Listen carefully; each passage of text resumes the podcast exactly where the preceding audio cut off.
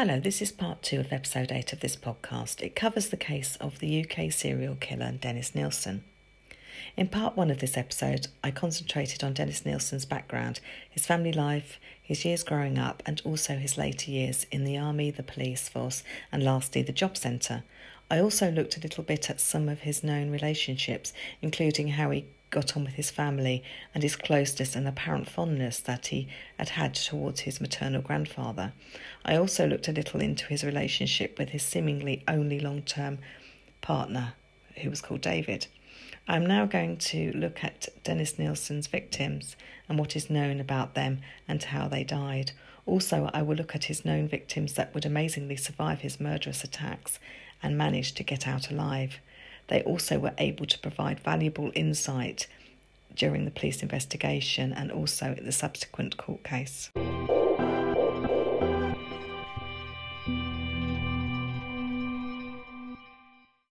Dennis Nilsen was born on the 23rd of November of 1945 in Scotland. He lived most of his early life until he joined the army in Scotland. He spent many years abroad, namely in Germany, Aden, Norway, and Cyprus afterwards. He also spent some of his army life mainly when he was training in England. In the army, Dennis would learn how to become a chef and would often cook for quite a large number of soldiers as well as a few officers. Dennis Nilsen got a dog as a pet when he moved to London. It was a mongrel dog which he called Bleep. Dennis Nilsen would go on to settle in London after he completed his army years. It is not known if he ever went back to Scotland at all afterwards. It was while he was living in London that he would go on to either murder or attempt to murder many young men as well as some boys. It is known that between 1978 and 1983, Dennis Nilsen killed a minimum of at least 12 men and boys. He is also suspected of trying to kill at least seven others. When he was finally arrested, he would initially admit to killing 15 people. However, there was not enough evidence to charge him with all 15 murders. It is thought that most of his victims were homeless, and although some were homosexual men, it is thought that some were not. He would usually pick up his victims from pubs or sometimes on public transport, and he would usually invite the person back to his flat for a drink or for, for some food or for some shelter, which must have been very tempting, especially if, especially if you are living rough on the streets. Dennis Nilsen would later admit that often the victims were given some food and alcohol. They would either then be strangled to death or at least until they were unconscious. He would use a ligature, often a tie. If the victim managed to survive the strangulation, he would most likely be drowned in the bath by Dennis Nilsen. Dennis would go on to say that after he had finished his victims off, he would often bathe them and dress them again, sometimes just in their underwear. He would keep a body in his flat, usually for a couple of weeks. However, sometimes it would be a lot longer than two weeks. Dennis Nilsen would eventually dismember bodies at some point. Whilst he lived at the flat at Cricklewood, which was 195 Melrose Avenue, all of his victims would either be burned on a bonfire in the garden that Dennis had exclusive access to, or once dismembered, thrown away in rubbish bags throughout the local area. While living at 195 Melrose Avenue, and after his relationship with David had already ended some time before, Dennis lured his first victim back to his flat. The victim was called Stephen Holmes, and he was only 14 years old at the time of his murder. This murder took place on the 30th of December 1978. The pair had met earlier at the Cricklewood Arms, which was a local pub. Stephen had tried to buy some alcohol that day, but had been refused due to being underage. Dennis had been drinking all day at his flat and had decided to go out and pick somebody up. Dennis said to the police when he was interviewed many years later that he thought Stephen Holmes was at least 17 years old.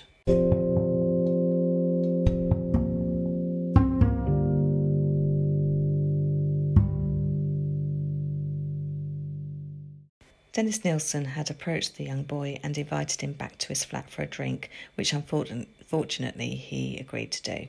It is claimed that the pair then drank heavily and eventually fell asleep. It was alleged by Dennis later on that Stephen was still alive the next morning, Dennis would claim that he woke up to find that Stephen was still asleep and that he then became worried about the boy waking up and just leaving him. Dennis then decided that the boy was going to stay with him over the new year, whether he wanted to or not. Dennis strangled Stephen with a necktie until he was unconscious. Then he drowned him in a bucket of water. Dennis admitted he then masturbated over the body. He would then move the body under the floorboards. It has been claimed that the young boy's body was kept under the floorboards for about eight months. On the 11th of August of 1979, Dennis Nilsen would take the body out to his garden and burn it on a makeshift bonfire. Dennis has been quoted as saying later that he had started down the avenue of death and possession of a new kind of flatmate. His next victim was a man named Andrew Ho, who was originally from Hong Kong. The pair had met in a pub and arranged to go back to Dennis Nilsen's flat. This was on the 11th of October of 1979. Afterwards, Dennis then had apparently tried to strangle Andrew, but luckily Andrew managed to escape. He then reported the incident to the police, but ultimately he decided that he did not want to press any charges. Dennis Nilsen t- uh, targeted another man on the 3rd of December of 1979. This victim was a Canadian man called Kenneth Hockenden. He had been on a tour of England as well as visiting relatives. They met in a West End pub Dennis Nilsen initially offered to show Kenneth some of the sights and local landmarks, which the tourist gladly accepted. The man, men went back to Dennis Nilsen's flat after they had finished sightseeing to have a meal and some drinks. They apparently stopped off at a local off license to buy some alcohol. Dennis would later say that he strangled Kenneth with the cord of his headphones as the young man was listening to music. The next day, Dennis took photos of Kenneth Hockenden's body in various pornographic poses. He later lay with the body of the young man over him while he watched TV for many hours. This was according to testimony from Dennis Nilsen himself later on when he was arrested. Dennis then wrapped the body in plastic bags and put it under the floorboards. Dennis admitted to taking the body out from its hiding place on several occasions over the next few weeks and he had put it in the armchair next to the chair that he himself was sitting in. Dennis Nilsen's next victim was a boy called Martin Duffy. Martin was only 16 years old at the time of his death, which was the 17th of May of 1980. Martin was a student who lived in Birkenhead, Merseyside, in England. He had hitchhiked to London. His parents were unaware that he had even gone to London, he had left Birkenhead on the 13th of May of 1980 and had met Dennis on the 17th of May. Martin had slept on the streets for the previous few days and he had slept near Euston railway station. Dennis met him outside the station on the 17th of May. Dennis had just arrived back from a union meeting which had taken place in Stockport, which is in Greater Manchester. Dennis would later say that when he first saw Martin, he could tell that the boy was hungry and exhausted. Martin keenly accepted the offer of a meal and a bed for the night. That was offered by Dennis Nilsen. Once the boy was asleep, Dennis used a ligature to strangle Martin until he was unconscious. Then he drowned the boy in the kitchen sink. Dennis later said that he took a bath with the body afterwards. He sat the body in a kitchen chair afterwards. Dennis would later kiss, caress, and compliment the body, masturbating at the same time. Martin Duffy's body was kept in a cupboard until later being placed under the floorboards. After killing Martin Duffy, the rate of killing increased significantly. Dennis would go on to kill another five victims and attempt to kill a sixth victim by the end of the same year which was 1980. Out of all of these victims, only one was ever formally identified. The known victim was called William Sutherland, who was 26 years old at the time of his murder. The other victims, Dennis was quite vague about the actual details of them, but he remembered graphically how each one had died. At one time during this spell, there were too many bodies under the floorboards and they were attracting many insects, and many had maggots on them as well. Dennis thought that by putting insecticide over the area and using deodorant and air fresheners twice a day, that the problem would just go away but the odour was horrendous and had to be dealt with before anyone else noticed it.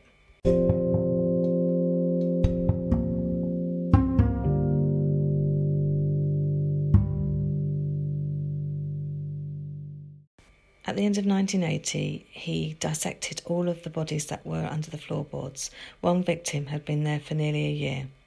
He burned the bodies on a bonfire constructed in his garden. He would put an old car tyre on the bonfire to try and disguise the smell of it. The fire would eventually reduce the bones down to only cinders, which is why some of the victims still have remained unidentified to this day. In early January of 1981, Dennis Nilsen met a man whom he would later describe to the police as being about 18 years old with blue eyes and a Scottish accent. He claimed to have met the young man at the Golden Lion pub in Soho. He had then lured him back to Melrose Avenue with the promise of more alcohol. Once again, as Dennis Nilsen had done so on so many other occasions, he had a few drinks with the man and then he strangled him with a tie.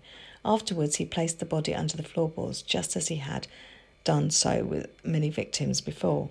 He would dissect this poor victim and another victim that he had murdered one month earlier, also unidentified. By April of 1981, as well as the two victims discussed, two more victims were killed in the flat. Dennis described one as being an English skinhead whom he had apparently met in Leicester Square. The other one he described as Belfast Boy, who had been in his early 20s. Dennis Nilsen would sometimes describe to the police these meetings as, quote, end of the day, end of the drink, end of a person. Floorboards back, carpet replaced, and back to work at Denmark Street, unquote. According to Dennis Nilsen's recollection, the final victim to be killed at the flat at Melrose Avenue was a 23 year old man called Malcolm Barlow. Dennis had apparently discovered Malcolm slumped outside the flat on the 17th of September of 1981. When Dennis asked him if he was okay, Malcolm replied that he had taken medication for his epilepsy, but it had caused his legs to weaken. Dennis said that he helped Malcolm into the flat and phoned for an ambulance. Malcolm Barlow was released from hospital the following day. Unfortunately, Malcolm decided to go back to Dennis Nilsen's flat at Melrose Avenue and thank him for helping him. Dennis invited him in and they had a meal together and a drink of rum and coke. Malcolm then fell asleep on the sofa. Dennis then manually strangled Malcolm as he slept. He then stored the body under the kitchen sink. So, after being helped the day before and having spent time recovering in hospital, Malcolm had done the decent thing by showing appreciation to the stranger who had helped him the day before, but this time, for some reason, he ended up dead. In mid 1981, Dennis Nilsen had to move out of the flat at Melrose Avenue because the landlord wanted to renovate the building.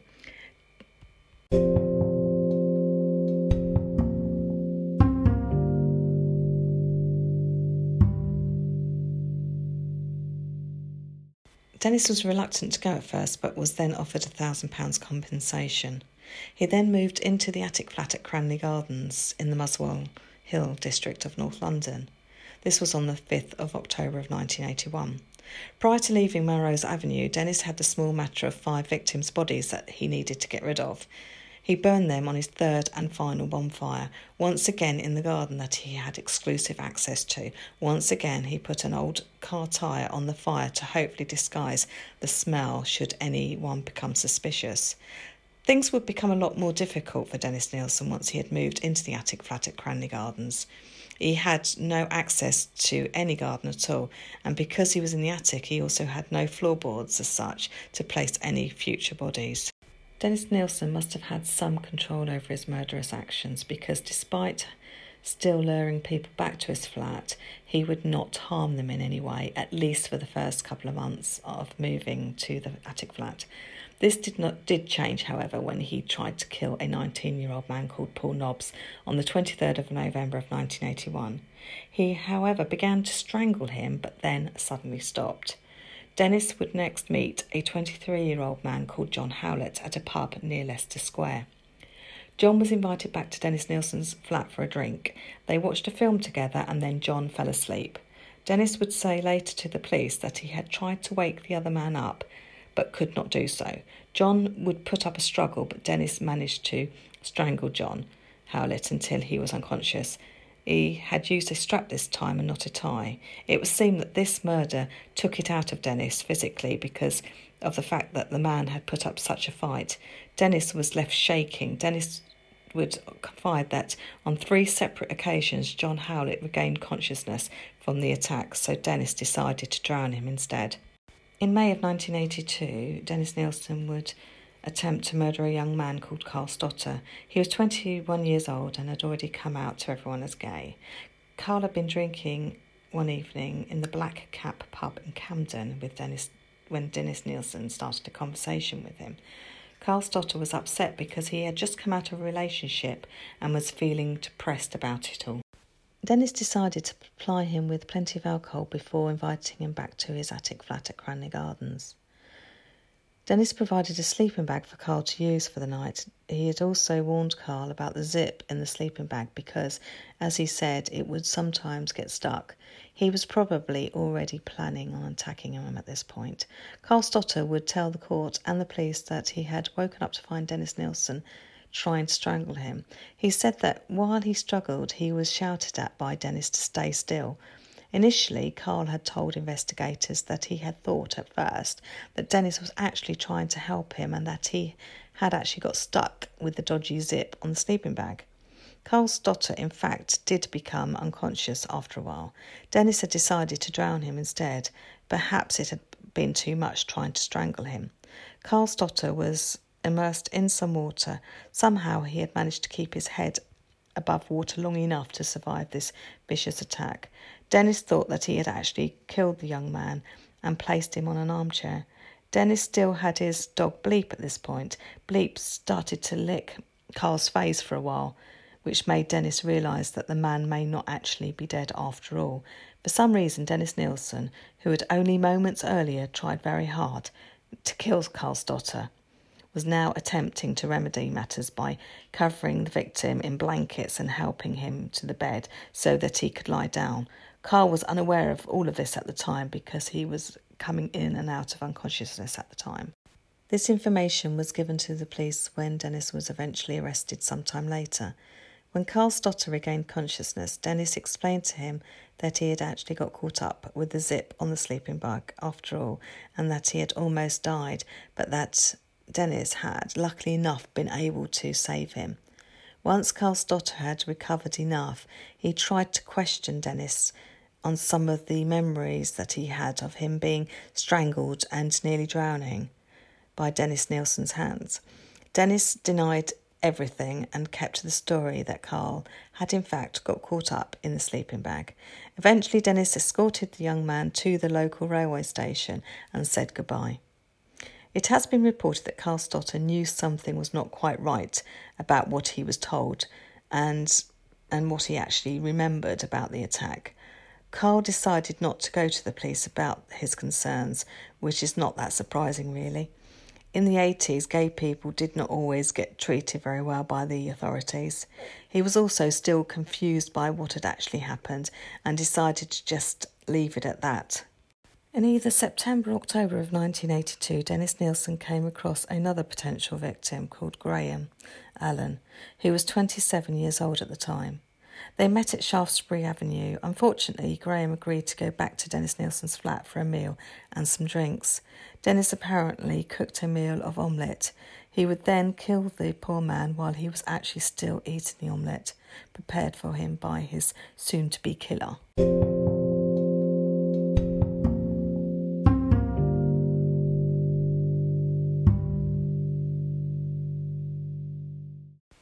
On the 26th of January of 1983, Dennis Nilsen would kill his final victim. He was a young man of 20 years old called Stephen Sinclair. Stephen had last been seen by some of his friends in Dennis Nilsen's company, although they did not actually know him. The pair were heading towards a tube station at the time. Dennis Nilsen has since said that once he got Stephen back to his flat, it wasn't very long before the young man had fallen asleep due to the fact that he had drank a lot of alcohol that day as well as having taken drugs earlier in the day. Dennis went up to Stephen and apparently knelt before him and said to himself, quote, Oh, Stephen, here I go again, unquote. He then strangled the poor man. He used a tie and a rope to finish the young man off. The body was then bathed and placed on the bed. Dennis was naked as well and spent time looking at the body. He also kissed the dead body and said goodbye to it before falling asleep. Because Dennis Nilsen had moved to this new property that did not have any access to a garden, and the fact that he was also living in the attic flat, he had very limited options available to him in relation to disposing of the bodies that had accumulated in his cupboards and in his wardrobes. One of the options that was available to the murderer was to dissect the bodies and remove the internal organs. Once removed, he then decided to flush the organs and some of the smaller bones down the toilet. He would also boil the heads, hands, and also the feet to remove any flesh from the, them to make it easier to dispose of. As you can imagine, it did not take long before the drains became blocked at the property, which would go on to affect all of the tenants living there. On the 4th of February of 1983, Dennis Nilsen wrote to the letting agents assigned to the flat at Cranley Gardens and complained that the drains were blocked and that it was intolerable for not only himself but also for the other tenants as well. The landlord did arrange for a local tradesman to take a look. The man was at the time working for a company called Dyno-Rod. The plumber that was assigned to the job of sorting out the problems with the drains at Cranley Gardens was called Michael. He went to the property on the 8th of February of 1983, by which, at this point of time, all of the tenants were having problems flushing their toilets, and there was therefore extremely keen for the matter to be resolved. The plumber opened the drain cover, which was located at the side of the building. The building itself used to be a house, but had in recent years been converted into a number of self contained flats. Michael discovered that the drain appeared to be packed with flesh like substances as well as many small bones. He immediately reported back to his supervisor, who was called Gary. It was getting late in the day, so it was agreed that both Michael and Gary would come back to the property in the morning to take a closer look at the drains. Dennis Nilsen and another tenant named Jim spoke to the plumber before he left for the day. Michael told the men that the substance that he had discovered appeared to be very similar to human flesh. Dennis Nilsen, however, replied that, quote, it looks to me like someone has been flushing down their Kentucky Fried Chicken. Unquote. The next morning, as previously arranged, the two men from Dyno-Rod returned to 23 Cranley Gardens. When they took a look at the drain, it had been cleared, which made the men even more suspicious. However, they did manage to find a few small pieces of bone and some scraps of flesh in a pipe leading from the drain that was linked to the attic flat of the building. It was at this point that the police were called because the men were now convinced that what they had discovered was the remains of a human being.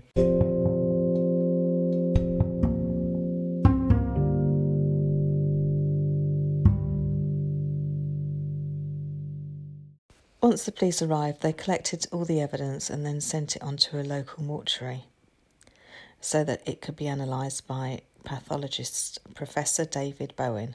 He confirmed that the remains were indeed human and that one particular piece of flesh had evidence of a ligature mark.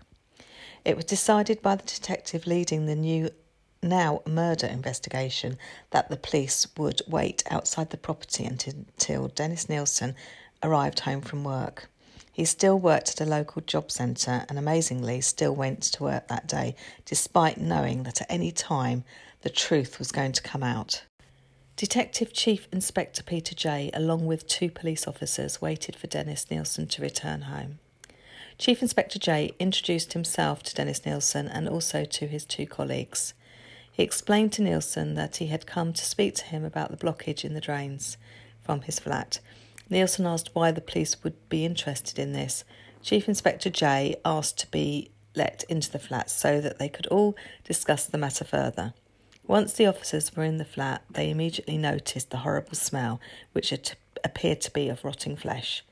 Dennis Nilsen once again asked why they would be interested in the drains, at which point he was told that the blockage had in actual fact been caused by human flesh and bones.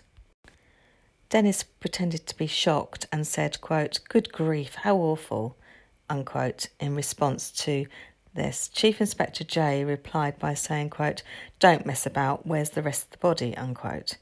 The police thought that they were dealing with someone who had killed one person, but it did not take long before the truth came out and that they had they realised that they were actually dealing with a serial killer.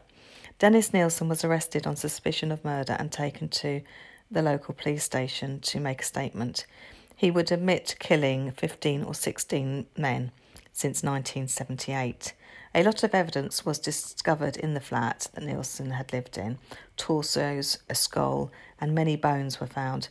Dennis was taken to his previous address as well, at Melrose Avenue, where he pointed out areas where he had burned bodies on the bonfire. Investigators would find over a thousand fragments of bone from the garden at Nilsen's previous address, and many fragments were charred by fire. Dennis Nilsen was asked why he had killed these people, and he replied by saying, quote, I'm hoping you will tell me that, unquote. He did, however, claim that he had not set out to murder anybody, and that the decision to kill was only made moments before he actually acted.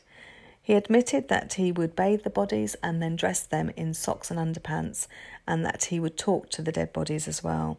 He also admitted carrying out necrophilia on some of his victims. He also stated that all of the personal belongings left by the victims were destroyed, but not because of anyone identifying them, but so that the past identities did not matter now that they were his props and belonged to him, so they did not need their property any longer. Dennis Nilsen was asked if he had any re- regrets for what he had done to the victims, but he replied, quote, I wished I could stop, but I couldn't. I had no other thrill or happiness. Unquote. On the 11th of February of 1983, Dennis Nilsen was officially charged with the murder of Stephen Sinclair, and he was then transferred to Brixton Prison and was held on remand until his trial. According to Dennis Nilsen, he felt resignation and relief after being arrested. Nilsen's trial began at the Old Bailey in London on the 24th of October of 1983. The judge was Mr. Justice Croom Johnson.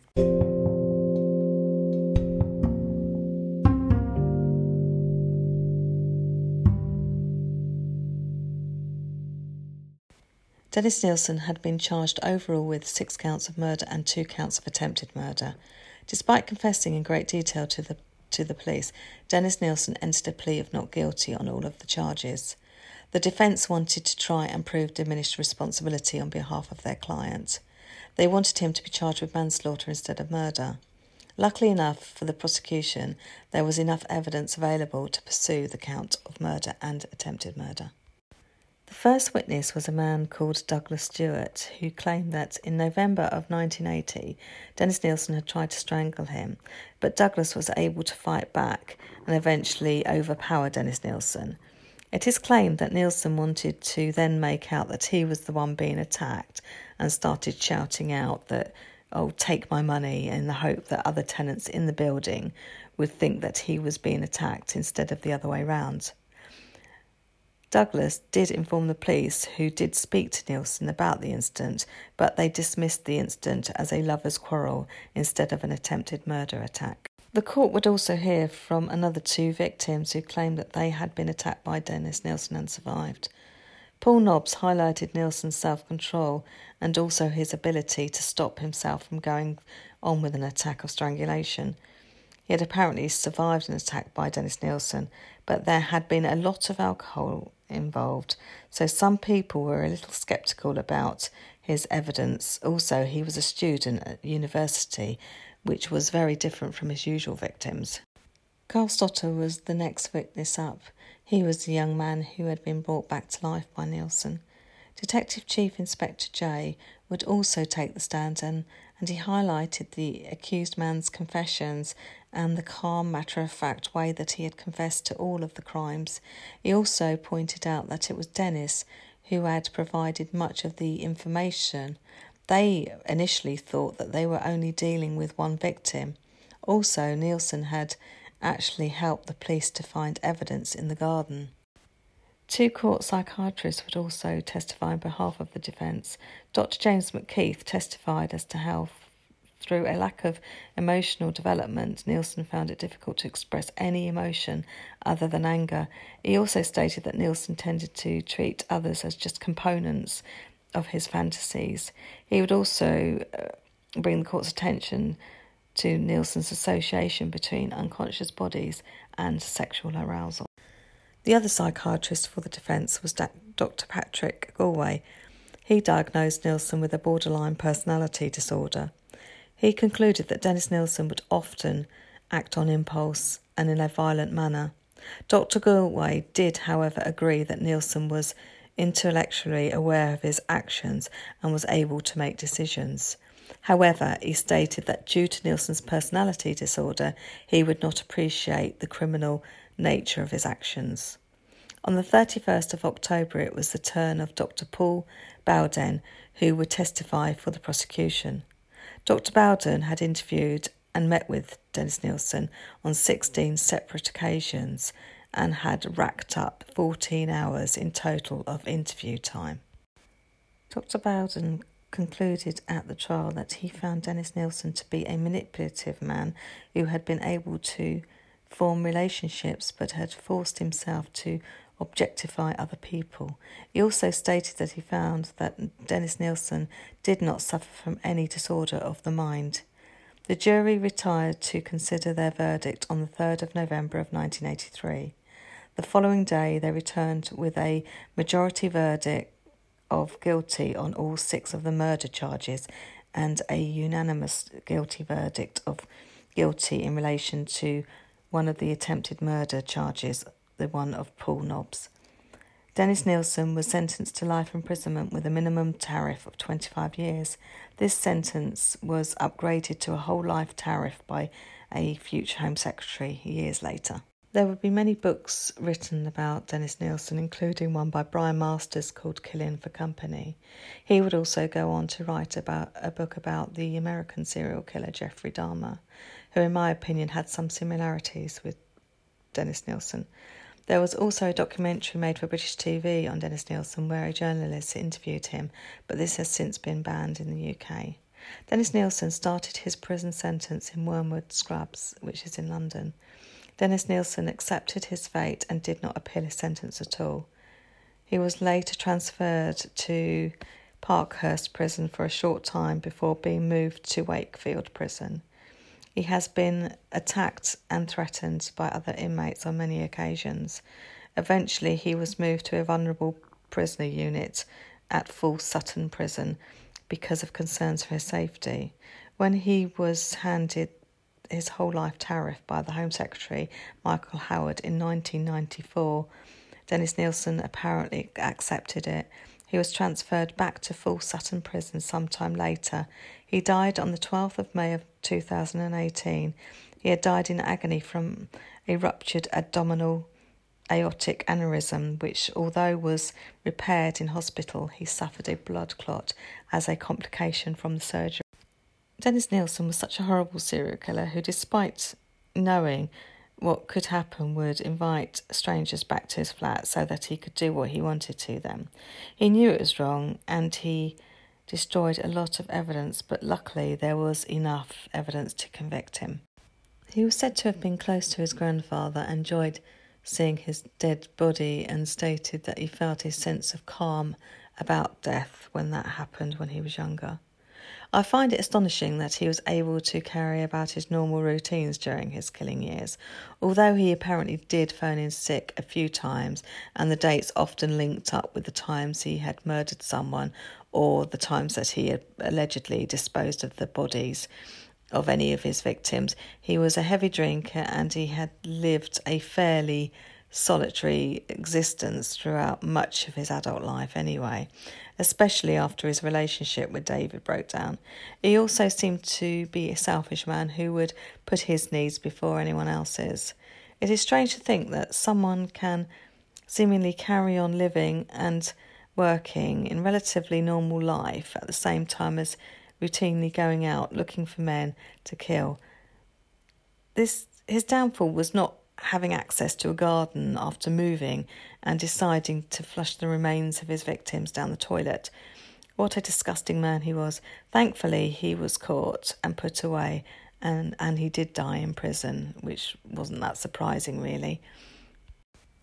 I also find it quite amazing how somebody could live amongst all those bodies with all the insects and the rotting flesh and everything, and just knowing that there was, you know, at times two or three bodies under the floorboards. It just doesn't bear thinking about, and I feel so sorry for the poor men and, and the young boys that died at his hands, and they, they didn't do anything to deserve it. They just uh, trusted him, accepted drinks or food or whatever, and just or maybe just wanted somewhere to stay because they had nothing really going on. And it's just really sad that they that they made the wrong decision, unfortunately, and in most cases it, it cost them their lives.